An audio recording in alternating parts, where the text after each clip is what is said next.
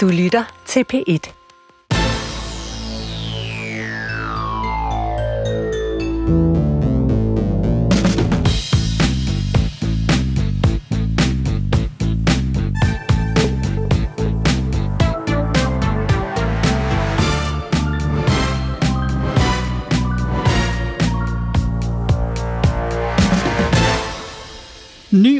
Sines far, er titlen på en ny DR-dokumentarserie. Og Sines far, det er jo dig, Poul Nyrup Rasmussen. Det er det. Velkommen til. Tak.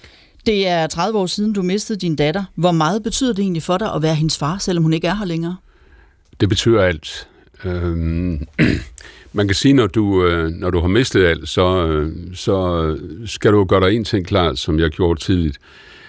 Det er ikke at sige, øh, nu sætter jeg mig over i et hjørne og opgiver livet. Det er at sige, øh, hvad er det, jeg kan gøre nu, efter jeg har mistet det umistelige? Og øh, jeg har været så heldig, synes jeg, at jeg kunne finde mening i den udfordring. Øh, og derfor, når jeg står herovre for dig i dag, så er det i virkeligheden et menneske, som stadig føler sig meget tæt knyttet til min datter, men på en meningsfyldt måde, som lever med, at hun ikke er der, men hun er der alligevel i, de, i det, jeg har gang i nu. Øh, og det er det, der gør, at, at jeg kan få livet og tilværelsen til at hænge sammen på en god måde. Man siger jo det her med, at tiden lærer alle sår. Gør den det? Nej, det gør den ikke. Øh, og det, og det er også øh, mit råd til alle forældre, der er desperate øh, for at, at miste, eller måske har mistet, det er, tag den, I har mistet til jer. Tilværelsen og tiden, den læger ikke den slags sår. Man skal forstå, at, at når man har mistet et menneske, så tager mennesket indenfor og gør det menneske til en del af dit daglige liv, sådan at, at du hele tiden kan se en sammenhæng mellem den, der ikke er her længere, og det, du gør nu. Øh, og det kan tiden ikke klare. Den, den, den kan ordne sig meget andet, men ikke lige det her. Den her udfordring, den skal vi selv tage os af sammen med andre, der har det ligesom os. Og hvordan man så gør det, det kommer vi til at tale meget mere om den næste times tid.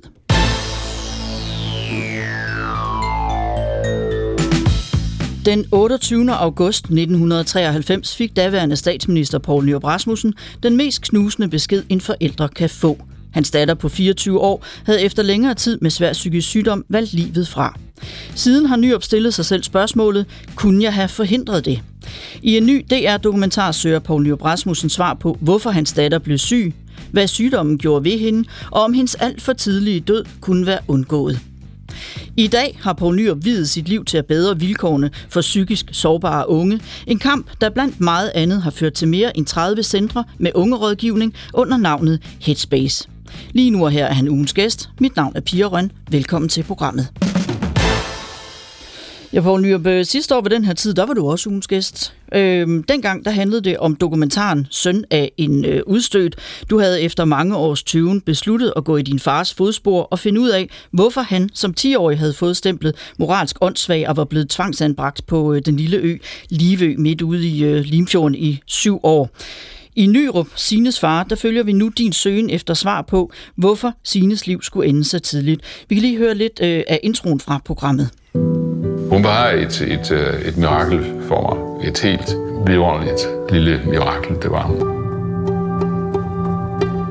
Selvom det er 30 år siden, jeg mistede min datter, 30 år, er jeg stadig i tvivl om, hvad det egentlig var for en sygdom, sine led af, og hvad den gjorde ved hende.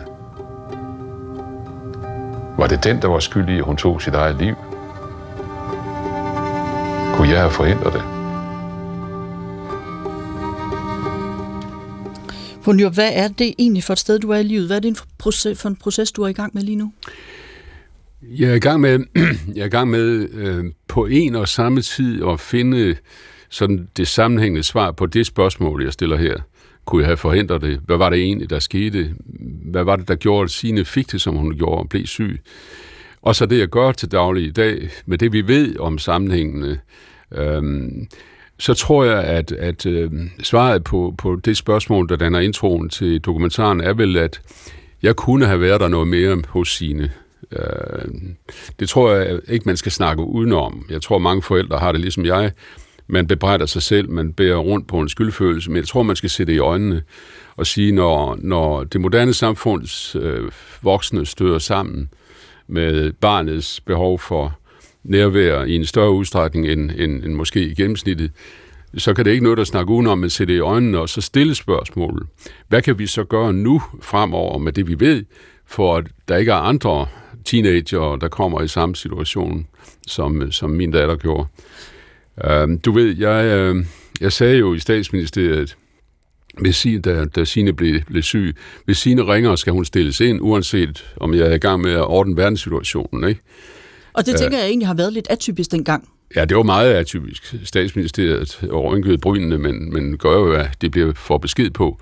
Men Signe ringede jo ikke ret meget fordi hun var jo bekymret på hendes side for, at mm, var hun nu en byrde for hendes far, var han for bekymret for hende. Så på den måde oplever vi jo også i den tid, og det skal vi også tænke over i fremtiden, at, at den, der får det dårligt af ens børn, er meget bevidst om, hvad det betyder for hendes forældre. Så pludselig kan vi i værste fald få sådan en sammen, som en selvforstærkende øh, skyldproces, der gør, at det bliver værre for begge parter. Og det er også derfor, jeg taler så åbent om, øh, hvordan mine livserfaringer er. Og jeg synes, det i virkeligheden er et stort privilegium at få lov at gøre det. Øh, på en måde synes jeg, det er okay. Det var godt job at få at være statsminister. Men jeg har ikke regnet med, at jeg skulle have en ekstra gevinst, forstå mig ret, på at jeg får en megafon her, som, som jeg kan bruge i et, i, et, i, et, i et omfang, der forhåbentlig er til gavn for mange mennesker. Inden vi øh, taler videre, så vil jeg egentlig gerne lige spørge dig, er der noget, øh, som vi ikke kan tale om i dag? Er der noget, øh, som stadigvæk gør for ondt, som er for svært for dig at tale om? Altså, der er noget, som jeg har lidt svært ved at sætte ord på stadigvæk, men der er ikke noget, vi ikke kan tale om. Jeg tror, da Danmarks Radio henvendte sig til mig nu og sagde, skulle vi ikke prøve at lave den dokumentar? Øh, for en måde er der jo også en sammenhæng mellem den forrige og min fars øh, historie, Øh, og, og jeg har egentlig gået og bøvlet meget længe med, hvad skulle jeg nu? Fordi tiden går jo, og ens målbånd er jo afmålt et eller andet sted. Du er 80 år nu. Jeg er 80 år nu, ja. Øh, jeg kender ikke den alder, men det gør jeg altså ikke, Pia. Men, men jeg må jo se i øjnene, sådan er det. Så man får, man får en, et afklaringstryk på, på sig selv, og Danmarks Radios henvendelse gjorde i virkeligheden, at jeg sagde så, nu er det nu.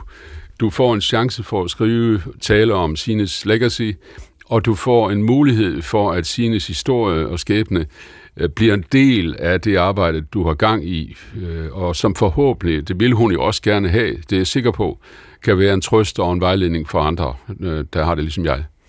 Når vi nu øh, står her og taler om selvmord, så lad mig sige, at telefonnummeret til livslinjen er 70 201, altså øh, 70 201 201, hvis du har tanker om det. Du kan også gå ind på hjemmesiden livslinjen.dk, hvor der er flere kontaktmuligheder. Her kan du både skrive og chatte, og ellers er telefonnummeret altså 70 201 201. Blackbird singing in the dead of night Take these broken wings and learn to fly all your life. You were only waiting for this moment to arise.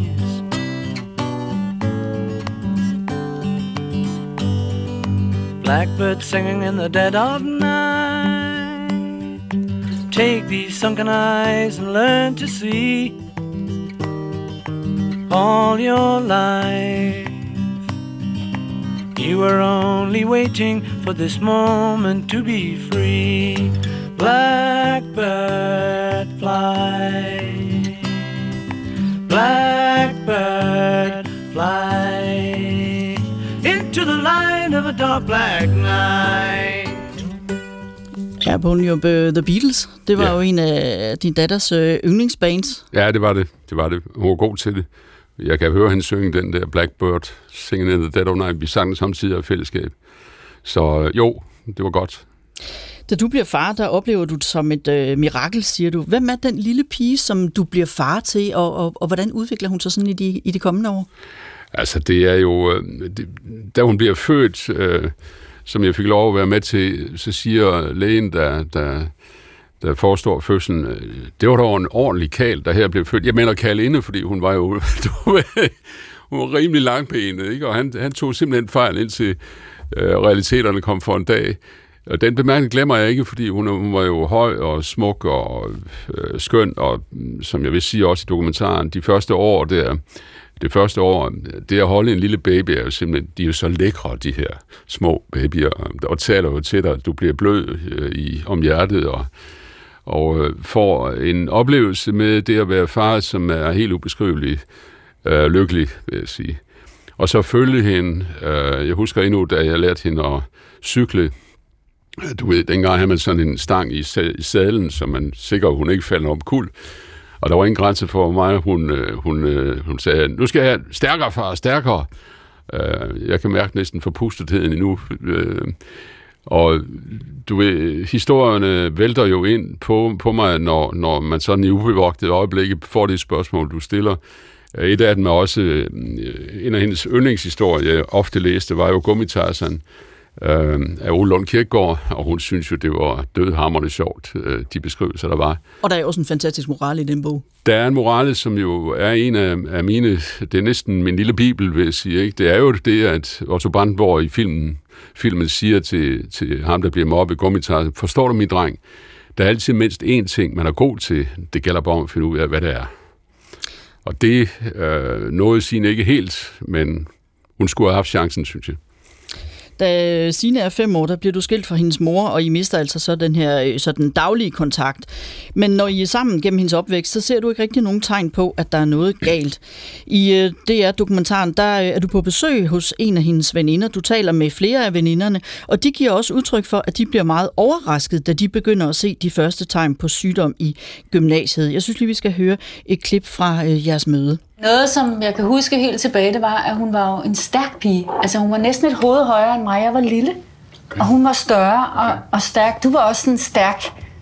Jeg husker jeg som sådan nogen, som kunne styre en hest, ikke? Mm. Og sige noget til drengene, hvor jeg var sådan en genert okay. pige, som øh, godt kunne lide at sidde nede i hjørnet og tegne ja. og læse, og helst ikke ville i kambolage med nogen. Der var øh, Sine ude i virkeligheden, Mm. Og at hun blev så syg til sidst, og var så psykisk dårlig, det var så mærkeligt for mig, ja. fordi hun har altid været så stærk. Ja, det er altså hendes barndomsveninde Maja, der taler her. Deler du den oplevelse af den her stærke pige? Ja, det gjorde jeg. Altså hun, øh, hun kunne jo alting, der havde især med dyr at gøre. Hun opdrager jo en ondulat øh, til at, at øh, flyve op i hårdt på mig og pip noget, og Signe synes, det var vældig morsomt. Det, anstrengt hjemme hos os, for jeg synes, ikke? Men det var det faktisk også. Og hendes beherskelse af hestene, de der kæmpe store heste, de andre var nærmest lidt bange for det, men sine havde alt under kontrol. Hun var meget, meget øh, fremme i skoene, og dygtig og afbalanceret, og hun kunne jo hun kunne jo lave grimasser af folk. Øh, Maja der fortæller, at så går de ud og slukker lyset i, øh, i øh, badeværelset og tænder det igen, så viser sine et ansigtsudtryk, og Maja synes, det er dødhammerende sjovt, og så slukker det igen. Hun, øh, hun så folk øh, og kunne øh, gengive dem på en meget morsom måde, også, også jeg selv. Og hun kunne, øh, når vi engang imellem kom galt afsted på vores sommerferie, jeg tror, jeg fortæller i, i dokumentaren der, vi var ude og sejle på, på en af de store øh, vandløb øh, i sådan en, en, en kano, og øh, så kommer der en gren i vejen på vejen på vandløbet der, og jeg læner mig over i samme side som Sina, og så vælter vi omkuld i vandet. Og da vi kommer op, så siger Signe, du skal ikke være, du skal ikke være, du skal ikke være, du skal ikke være bekymret. Altså, vi skal nok så hun er ved at dø. Det var ikke hende, der var bekymret, det var mig, der var bekymret. Og sådan kunne hun se alting. Hvornår tænker du så første gang, der er noget her, der ikke er helt rigtigt? Jamen altså, jeg nægtede jo at se, se forandringen rigtig i øjnene, og var jo den sidste, som, som, gjorde mig, som, som, som blev klar over det. Det var jo først og fremmest Sines mor, som kunne trænge ind til mig og sige, ved du hvad, du er klar over nu, din datter er altså syg. Ja, det kan vi måske prøve lige at høre, fordi ja. der er også et uh, klip, hvor du fortæller om det i uh, dokumentaren. Den første gang, øh, nogen siger til mig, at Signe er syg på en måde, så det trænger ind, det er Sines mor, der siger, at du er godt klar over, at din datter er alvorligt syg psykisk. Og jeg reagerede spontant ved at sige, det er jeg ikke enig i. Jeg har jo verdens bedste datter. Klogeste, smukkeste, mest sociale. Der er ikke noget i vejen med hende. Det lå uden for min, min øh, forestillingsverden, simpelthen, at Signe var blevet psykisk syg. Hvorfor reagerer du sådan, tror du? Altså, vi ved jo fra efterhånden fra en del forskning, at, at, at relationen mellem faren og datteren er øh, noget ganske særligt. Og det er virkelig ofte datteren, eller øh, faren, der, der ligesom er den sidste til at erkende, det ved vi også fra andre historier om, om inden for psykiatrien, til at erkende, at, at datteren er, er syg. Øh, og jeg selv jo øh, var jo så ekstremt glad for hende, og nægtede simpelthen at, at begynde at sætte mig selv det spørgsmål, om, om min datter nu løb ind i, i noget, der ville smerte hende, og dermed også øh, os og, og jeg. Det fører jo... Øh, det spørgsmål øh, er, er jo, synes jeg, en af de mest påtrængende i, i dag, og i alt det arbejde, jeg har gang i, og burde i virkeligheden også være det centrale spørgsmål i psykiatrien og i forskningen. Øh, jeg betragter jo psykiatrien som et reparationsværksted. Lidt ligesom den somatiske, når du har brækket et ben, så skal det repareres, så skal vi så se at komme videre. Det dur bare ikke at nøjes med det i psykiatrien. Vi er nødt til at sige, hvad var årsagen til, at Sine kom dertil, hvor hun kom? Hvad er det, der sker? Er det kemi i hjernen alt sammen? Det tror jeg ikke, der er. Der er også en social faktor, der er en fællesskabsfaktor, der er omgivelsernes reaktionsmønster i forhold til hende, som vi nu ved spiller en rolle. Så, så jeg er meget optaget af, at, at denne her fortælling, øh, Pia, om, om min datter og jeg selv, øh, Øh, både er en håndsrækning til, til mange derude, men også er øh, en understregning af spørgsmålet. Er det i virkeligheden ikke tiden, at vi nu prøver at finde flere kræfter til at få svar på?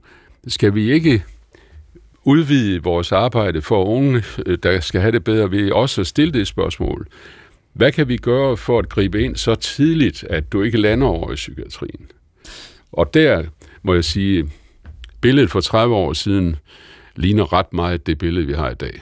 Det er meget lidt, vi, vi griber ind. Headspace gør vi selvfølgelig, men, men hvis vi tager hele den offentlige sektor, så er det meget lidt, vi, vi går ind her, selvom vi burde gøre det. Du nævner øh, det her med øh, fordommene også, og det adresserer du også i dokumentaren. Fordommene omkring psykisk sygdom bliver pludselig en vild voksende skov foran mig. Ikke? Om verdens reaktionsmønster, flovheden hos en selv. Så hører hun ikke længere til de normale. Ikke? Man skal huske, hvis, hvis først det konkluderes, at Sina er syg, så har vi ligesom øh, sagt, at, at det lykkes os ikke at sikre Sina en lykkelig opvækst. Ikke?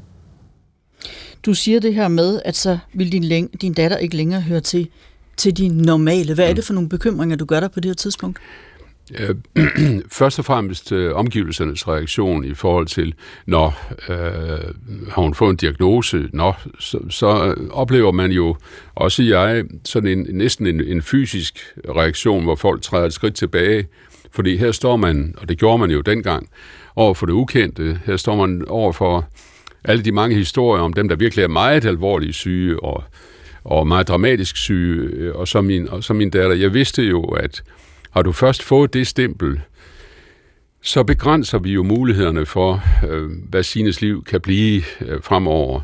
Øh, I hvert fald står vi med en, en, en, en opgave, som er langt, langt større, end den var, da hun kunne grine og le og, og deltage og fungere til øh, alle hendes veninders store beundring. Ikke? Du taler også om flovhed.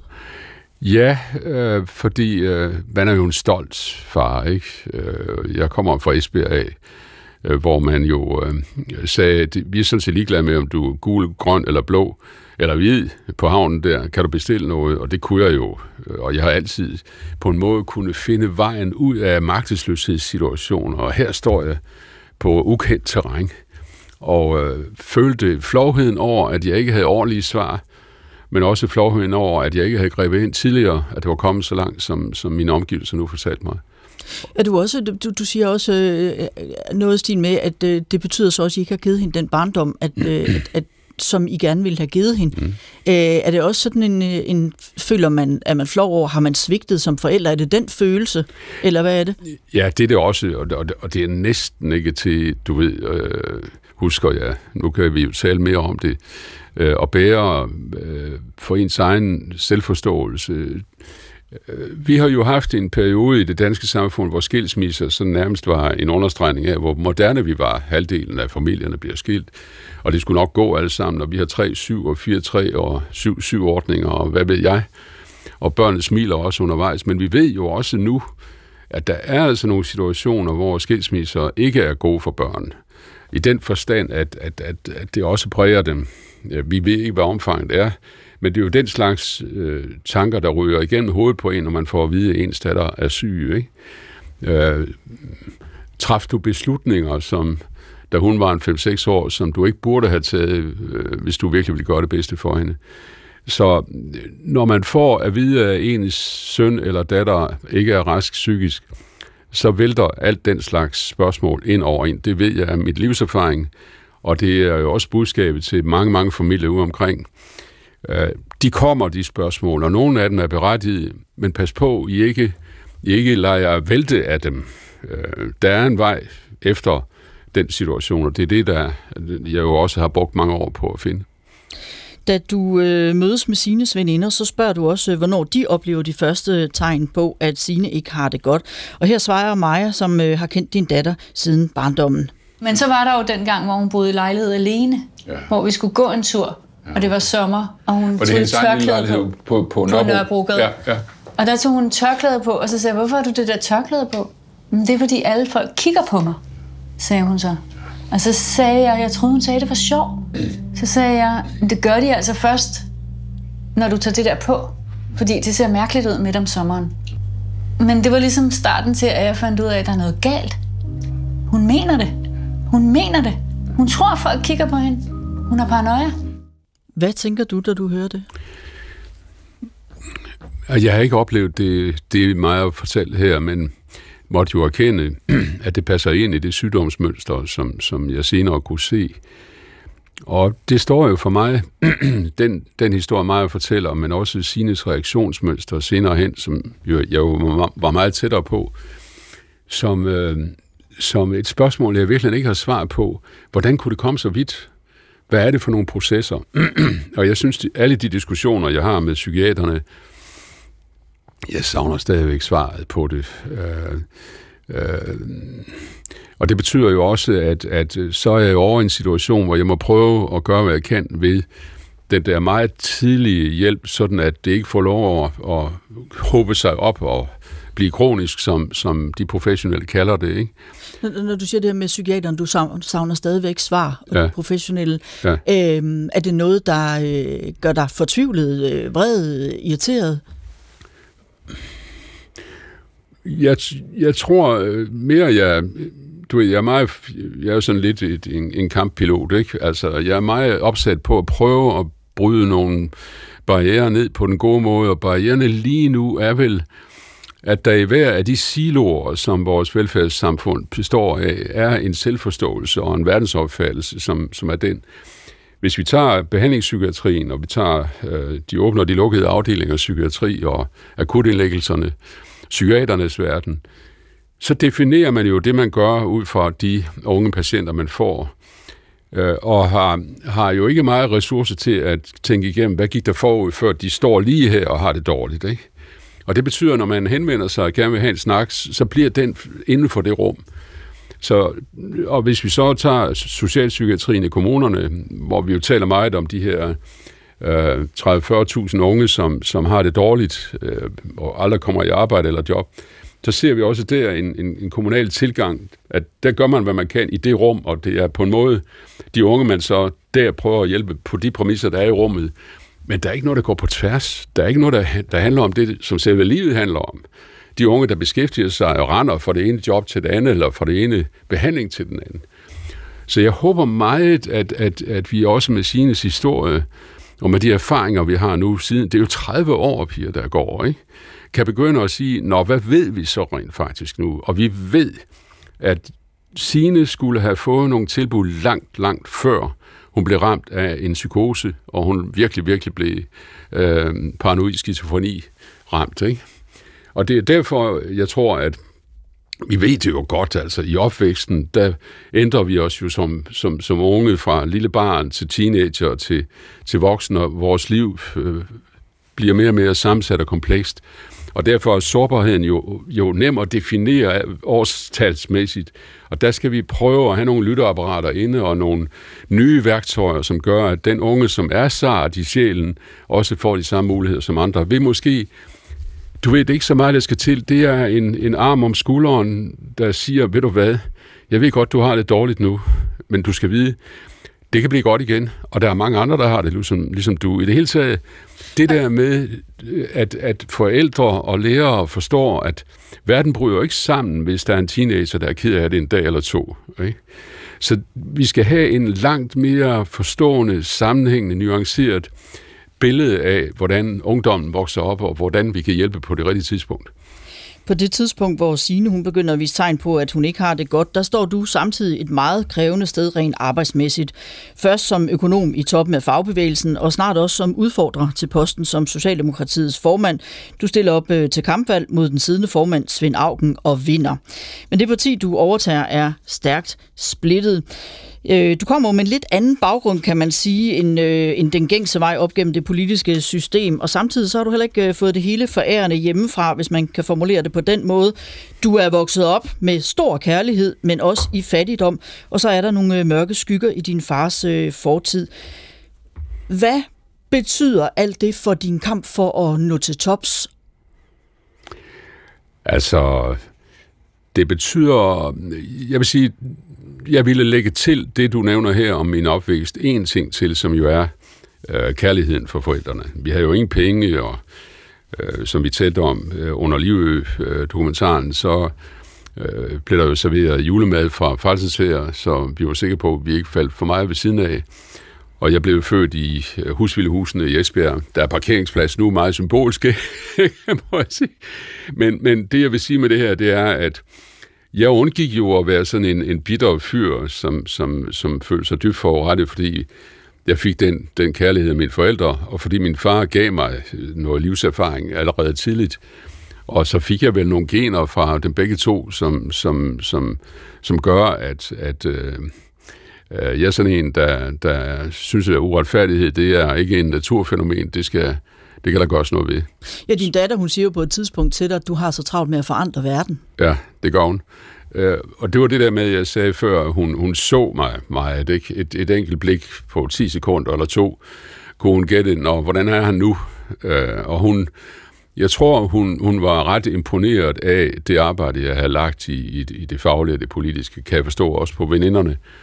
Og øh, den der, jeg tror også, det hos hende har været sådan, på den ene side, det, jeg er glad for at se, at min far er dygtig og fungerer, og folk kan godt lide ham og sådan noget. Det kan alle børn jo sætte sig ind i, deres forældre kan, kan opleve.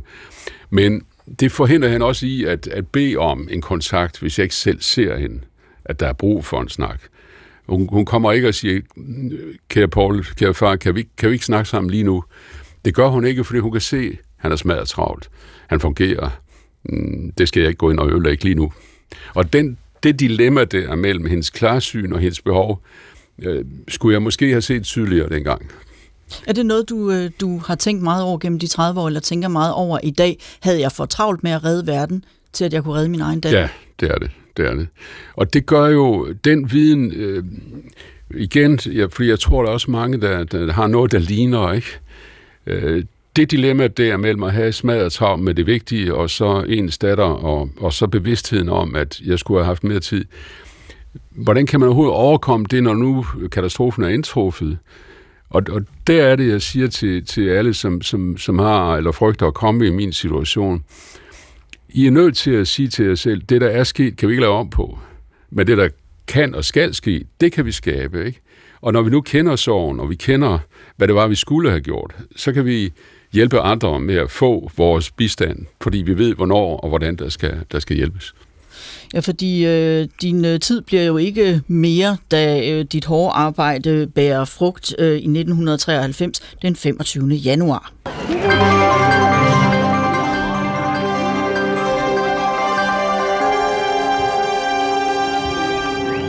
Her er den nye regering efter at være blevet udnævnt af dronningen, Danmarks hidtil største regering og sige, uh, sige tak, fordi I kom. Uh, vejret, vejret er lidt blæsende, men det er alligevel lyst. Og sådan vil det også være med en ny regering. Sagde du den 25. januar 1993, Poul Nyrup, da du lige var blevet statsminister. Hvordan oplever du den tid? Det var en, øh, det var en vanvittig intens tid, øh, og det var det jo næsten på alle ledere og kanter. Vi kom jo til, til regeringsansvaret på baggrund af Tamil-rapporten, og at Slytter-regeringen trak sig midt i en valgperiode, og det betød jo pludselig, at vi havde halvandet år til næste valg. Arbejdsløsheden var på over 400.000 på det tidspunkt, og jeg gør øjeblikkeligt arbejdsløsheden til det største øh, kamp, der skal foretages. Nu skal den knækkes, og har halvandet år til at vise, om det dur. Det er ikke ret lang tid. Det, det, det, der kom jo, jeg husker Nationalbankdirektøren Erik Hoffmar sagde til ham, du ved godt, det kan lade sig gøre, ikke? Og så siger jeg jo sammen med Mogens Lykketoft der, lad os nu prøve alligevel. Så jeg nævner det kun, fordi det var en vanvittig intens periode.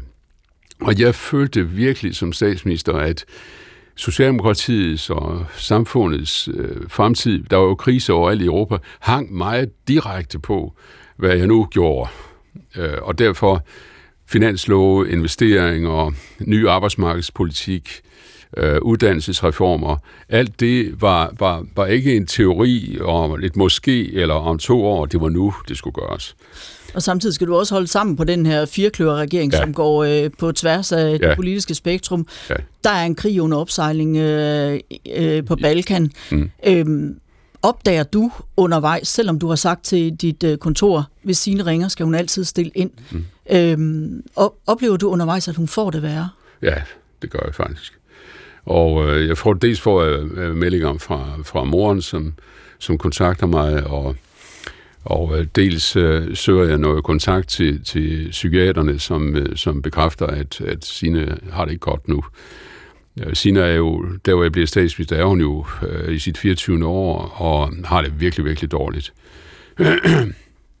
og jeg synes ikke, der er nogen grund til at lægge skjult på, at, at øh, øh, Sine var jo på kanten til at, at, at tage sit liv allerede på det tidspunkt, hvor der så heldigvis bliver grebet ind, og så kom, så kom katastrofen jo øh, der i august måned, efter jeg var startet med regeringen i, øh, i øh, januar måned.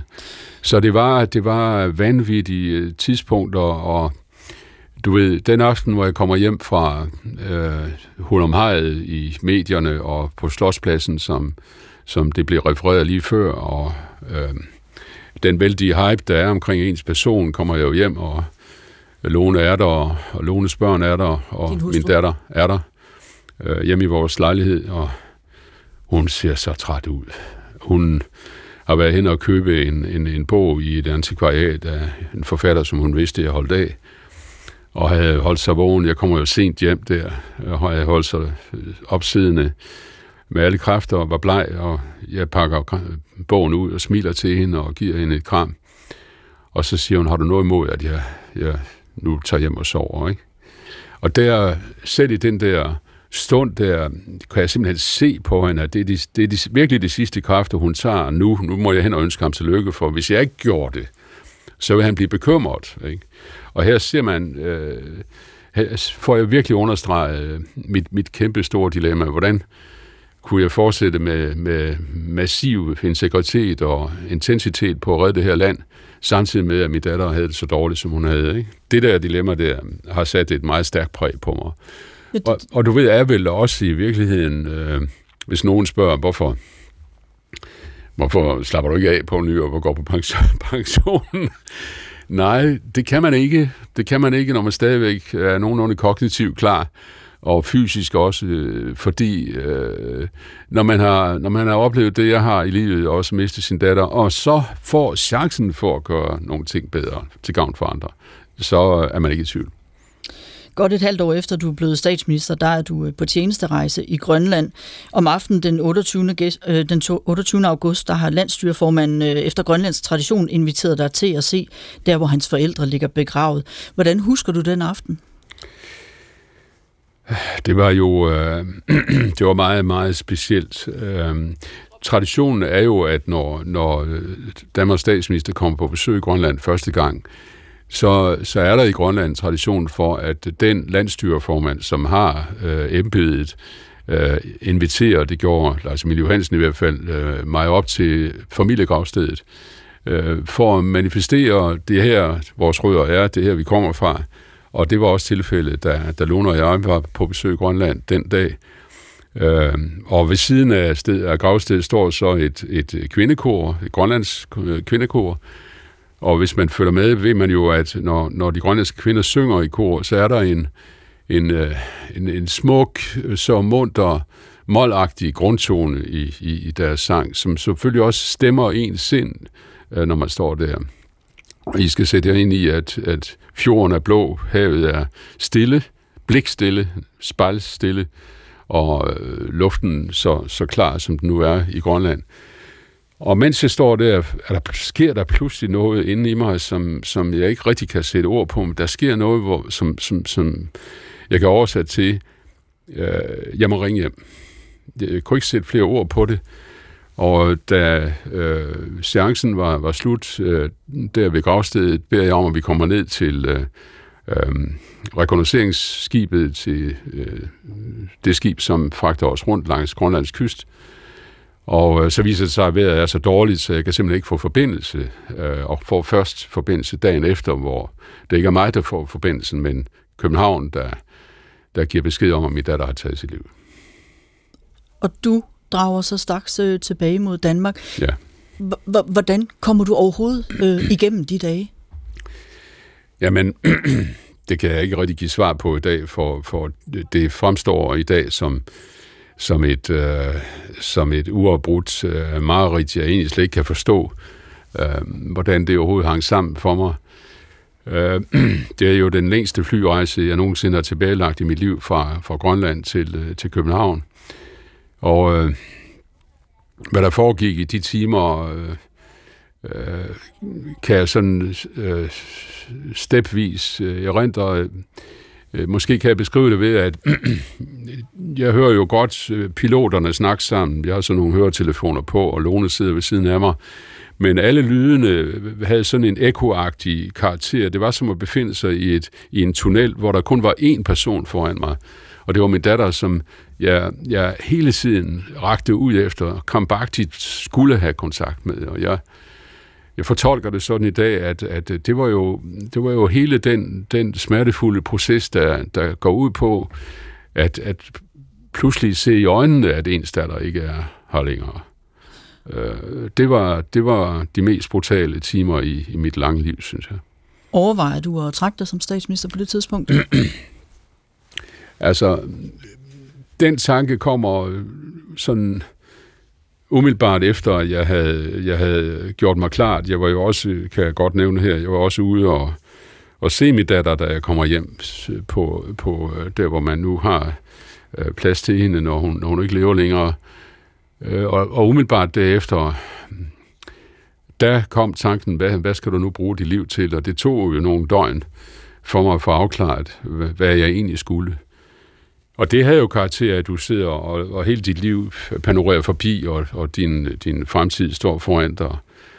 Øh, og, og den dialog, som var afgørende for, at, at jeg kom igennem med den beslutning, som alle kender, det var i virkeligheden, øh, at, at min datter havde sagt til mig på et tidspunkt, da hun fulgte mig meget klart, også i valgopgøret med, med, med, med, med Svend om formandsposten, så kiggede hun på mig og dag, så sagde hun, far, du skal træffe dine beslutninger, som det nu er bedst for dig, og for det, du synes, du kan gøre for landet. Du skal ikke tænke på mig, for jeg er altid, jeg er altid her, og jeg forstår dig. Ikke? Og det fortolkede jeg i det øjeblik derhen, at hun ville sige til mig, jeg, jeg, jeg vil ikke se dig sidde ude i hjørnet med selvynk og klønk. Jeg vil se dig arbejde for det, du går ind for, og jeg vil også gerne, at du gør noget for andre, som, som, som du jo virkelig også vil gøre for mig, som jeg hørte hende sige. Og det er måske også derfor, at du ganske kort tid efter på øh, Socialdemokratiets øh, kongres øh, går på talerstolen og siger de her ord. Når det nu er, som det er med Socialdemokratiets politik, der handler om mennesker og om liv, så vil jeg sige til dig, til jer, også for god ordens skyld, at jeg har besluttet at blive i politik. Ja, sådan sagde du dengang, og så fortsatte du øh, som statsminister. I forhold til øh, hele den øh, søgen, som du går igennem i øh, dokumentaren, øh, svarene på, hvorfor blev Signe syg, øh, syg, har du fået svar på det, synes du? Jeg synes, jeg har, jeg har nogle brækker til fortællingen, øh, som, som jeg jo også bruger nu. altså, jeg tror, at, at, at øh, årsagerne til, hvis, hvis vi lige tager springet og, og ligesom spørger, hvorfor stiger kurverne med alt det, vi ved nu? Der er jo flere og flere unge, der mistrives. Øh, kurven bliver ved med at vokse. Psykiatrien bliver ved med at have lange, lange køer. Hvorfor sker det 30 år efter? Og der kan jeg jo se, når jeg skal sammenfatte mit livs erfaringer, der at se, at øh, det første, det er jo, at, at, at de unge i dag ikke forstår helt, at livet både er sorg og glæde. Ikke? Bør du have glæden, må du tage sorgen med, og en gang imellem, hvis du bliver ramt, så behøver livet jo ikke at gå i stykker. Og det andet, jeg synes, og der øh, kan jeg se, sine virkelig taler til mig, det er, at at du skal have en relation, du skal have en voksen, som altid er hos dig, eller du kan række ud efter, og som, som, du, øh, som gør, at dit liv på en måde i de år, der teenageårene og de første voksne år, hænger sammen for dig. Et menneske, som du ved, øh, elsker dig og holder af dig, det tror jeg, hun troede på med hendes far, det ved jeg, hun gjorde. Jeg var der bare ikke altid, ikke? Og, og jeg synes også, øh, vi må sige, øh, Pia, at, øh, at i dag... Øh, er det jo også sådan, at, at de unge bliver målt, og det, kan, det tror jeg, Signe også gjorde dengang. Hun følte, hun blev. De bliver målt hvert sekund på de sociale medier. Der skulle jeg jo have været, er jeg nu god nok, når jeg ikke er der og der og der, at det medvirker til, at folk, at de unge får det dårligt. Er, er, er din øh, selvbebrejdelse eller skyldfølelse, er den blevet øh, mindre, efter du har søgt de her svar? Nej, den er, den er kommet under kontrol på den måde, at den er blevet sådan en, en, øh, en, en, en, en, en, varende, en varig del af mit arbejde, men en, som, som jeg kan snakke med og sige, du, øh, øh, skyldfølelsen her, den er der, det vedstår jeg mig, men jeg har jo ikke ladet det stå der alene, jeg har gjort noget ved det, ikke? Og det er igen det der med, at selve livets øh, fremtid hele tiden bygger på, at du kan gøre noget, ikke? At du ikke falder om kul af magtesløshed. Du øh, nævner selv, at du føler stadigvæk, at du er i kontakt med din datter. Ja. Øh, hun vil være fyldt 55 i næste måned. Mm. Tænker du på øh, indimellem, hvordan hendes liv ville have formet sig, hvis hun stadigvæk var her? Ikke, ikke så meget. Altså, nogen spørger mig, om, om, om jeg ser hende som 55-årig. Det gør jeg ikke. Jeg ser hende som, fra det, fra det nanosekund, jeg, jeg mistede hende, sådan ser hun ud for mig stadigvæk. Sådan tror det, det er. Øh, men der er ikke tvivl om, at, at øh, hvis der tidligt var blevet ragt ud efter sine, øh, så, så, så har jeg stadigvæk den, det håb, at så havde vi undgået, at hun har taget sit liv. Men det kan jeg jo ikke vide. Øh, men det, jeg kan vide, det er, øh, hvad jeg skal gøre. Ikke?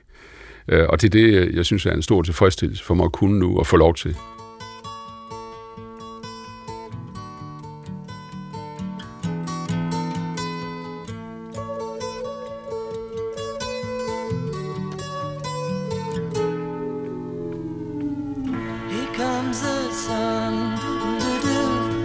Here comes the sun.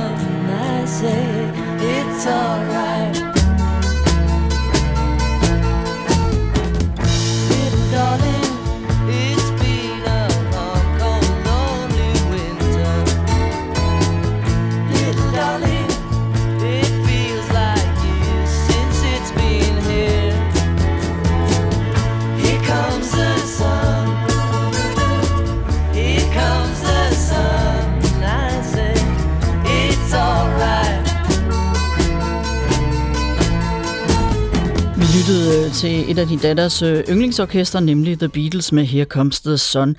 På Nyrup, siden du forlod politik, der har du øh, videt dit liv til at bedre forholdene for psykisk sårbare unge, blandt andet ved at være med til at etablere øh, ungerådgivningen Headspace, som jeg efterhånden har 31 centre fordelt over hele landet.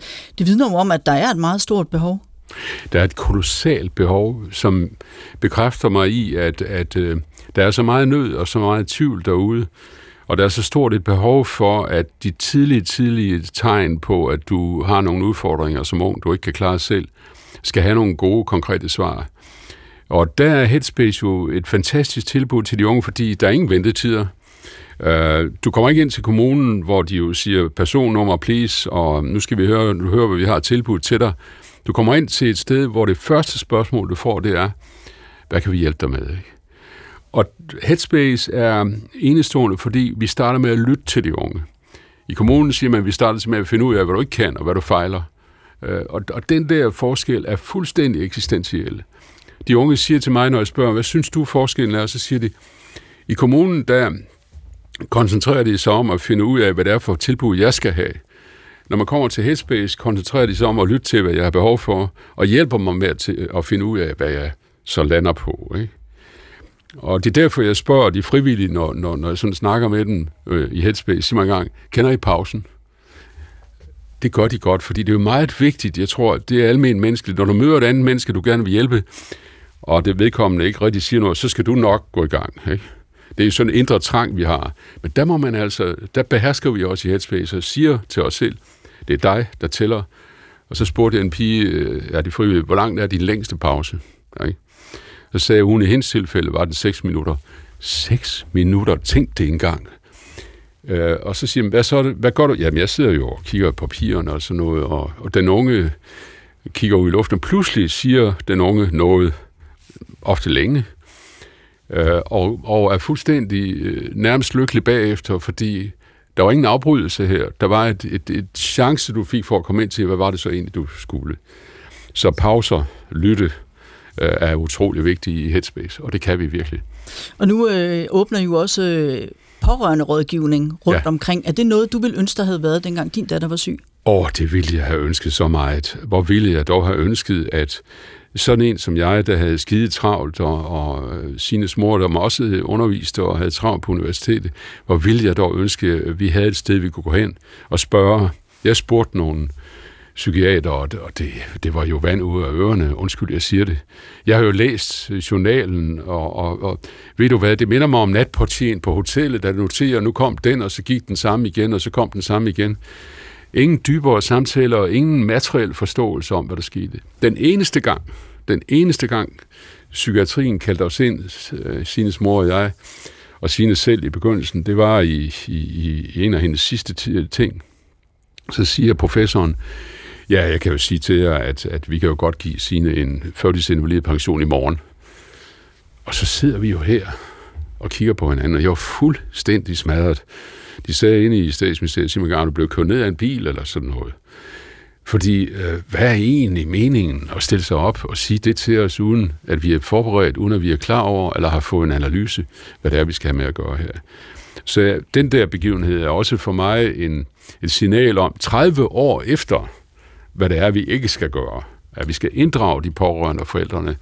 Og her kommer vi med Headspace, og det tror jeg virkelig, vi kan her. Og øh, med 30 års forsinkelse, kan man næsten sige, så beder du øh, også om en form for øh, rådgivning i øh, dokumentaren. Du møder nemlig Emilia, der lever med paranoid øh, skizofreni. Hun fremstår faktisk øh, enormt stærk og velreflekteret. Og så er det, du beder om hendes overvejelser i forhold til, hvad man som pårørende kan gøre. Sine har det dårligt, og jeg siger, Sine, kan du ikke, kan du ikke gå op på tørloftet og hænge noget af det vasketøj, vi lige har klart? Kan du ikke hænge det op for mig? Det vil jeg være glad for. Og så kan jeg jo høre, mens hun går derop på tørloftet, hvor hun råber til stemmerne, ti stille, ti stille. Ikke? Mm. Jeg vil sige, det er nok også en dårlig ting, men det kan jeg selvfølgelig godt sidde og sige nu, fordi ja. så skal man også gøre noget godt nok, og man skal ja. være alene på et loft, ja. og man skal pligter, som godt kan være svært også. Ja. Så det var sådan tre af, af ting. Hvad tænker du, da hun siger det? Jamen, jeg tænker, Paul, du er en idiot du så det ikke. Jeg så det som, når så var der noget, hun kunne gøre. Øh, og jeg tænkte, hvor har hun dog ret øh, med de der af-ting. Øh, og og som, som samtalen forløber, får vi jo pludselig her nogle værktøjer. Ja, fordi hun kommer faktisk med nogle ja. konkrete råd. Lad os lige ja. høre, hvad hun siger. Mm. Jeg vil sige, at du kunne spørge hende, hvad hun måske gerne ville lave i morgen. Ja. Sammen med dig måske. Ja øh, for man blev tvunget til at tænke på noget, som man måske kunne se lidt frem til, noget man synes, der er lidt sjovt eller hyggeligt. Fysisk hjælp med at få tøj og sko på til at komme væk og gå en tur. Okay. Hvis det kan ja, være svært. Ja, ja altså sådan, det har jeg i hvert fald haft svært ved nogle gange, så min kæreste har skulle tage skoene frem til mig, og okay. lidt som et barnagtigt. Så ja. nu tager vi dem her på, og så går vi en tur. Ja, som også er udtryk for omsorg, kan du sige, ikke? Ja, Mm. Og så er det altid bare distrahering. Så for mig til at snakke om noget, der som regel gør mig glad, for eksempel dyr. Ja. Så man kunne spørge, har du fået trænet med undulaten i dag? Eller ja. sådan nogle ja. ting. Hvad tager du med fra mødet med Emilia? Det er et af de øh, vigtigste samtaler, jeg har haft længe.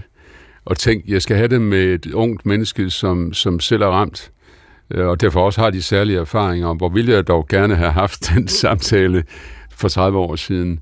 Øh, det hun fortæller er jo i virkeligheden, at, at hun får nogle værktøjer, som hun kan bruge til at, at, at holde de indre stemmer og sygdommen på, på under kontrol. Og det ville jeg jo gerne have vidst dengang. Øh, lige om et øjeblik siger hun jo også noget om, om, om, om hvordan man kontrollerer de indre stemmer, som Sine jo også var ramt hårdt af.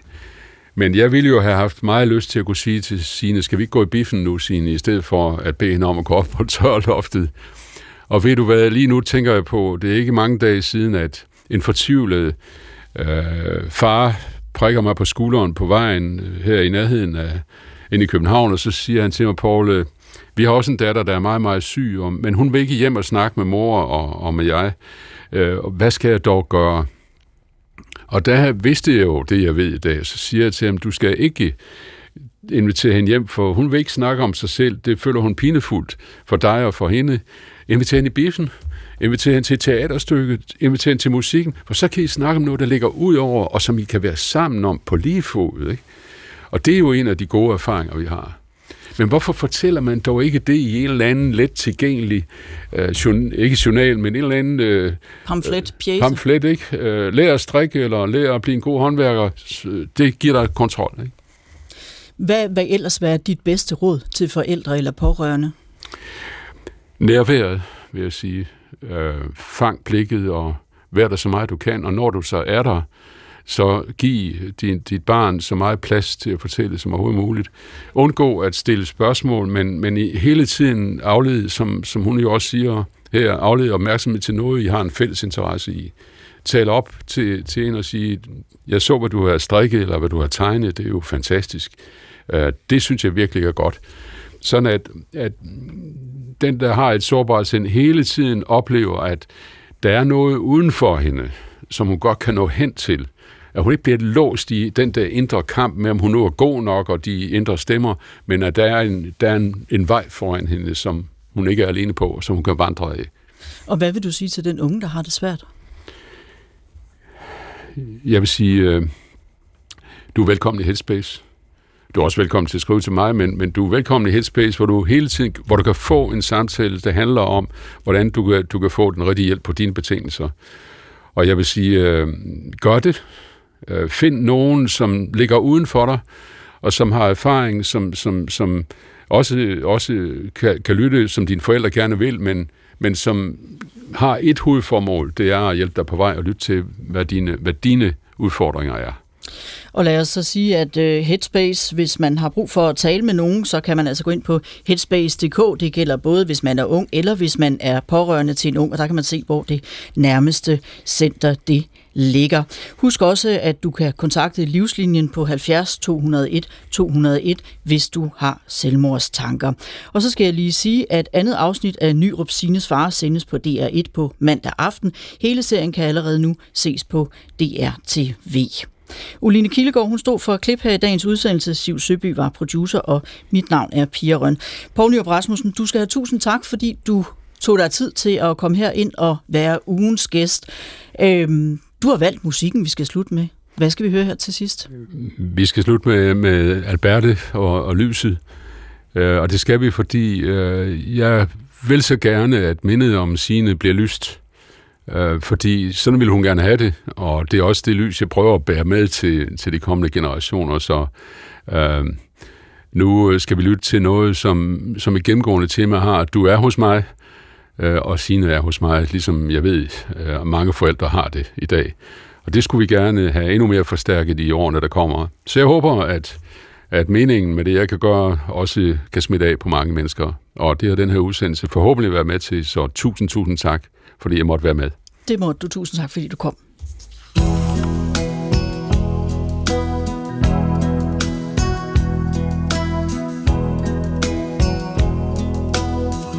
Nu kommer fuglene igen Og lyset vælter pludselig ind Det kommer